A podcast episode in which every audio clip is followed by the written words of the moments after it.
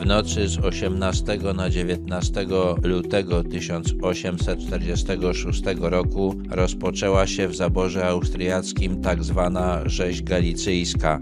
Administracja austriacka podburzyła chłopów przeciwko szlachcie przygotowującej powstanie. Wykorzystano fakt, że chłopi widzieli w cesarzu oraz austriackich urzędnikach swoich obrońców przed szlachtą. Pamiętali, że kiedy istniała Rzeczpospolita, panowie mieli prawo ich bić i dopiero po przyłączeniu Galicji do Austrii to prawo szlachcie zostało odebrane. Urzędnicy rozpuszczali też pogłoski, że cesarz planuje zniesienie pańszczyzny, tylko szlachta się na to nie zgadza. Udało się nawet chłopów przekonać, że za poborem do wojska stoją panowie.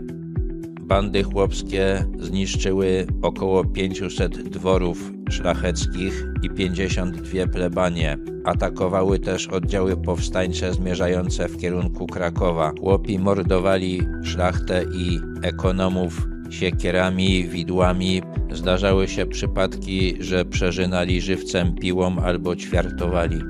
Najwięcej zabitych było w cyrkule tarnowskim, gdzie chłopów podburzył starosta Józef Brain von Wallenstern. Ulice przed starostwem tarnowskim były czerwone od krwi, ponieważ bardziej opłacało się zabić szlachcica niż dostarczyć go żywego. Za zabitego płacono 10 złotych reńskich, za rannego 8, a za związanego 5.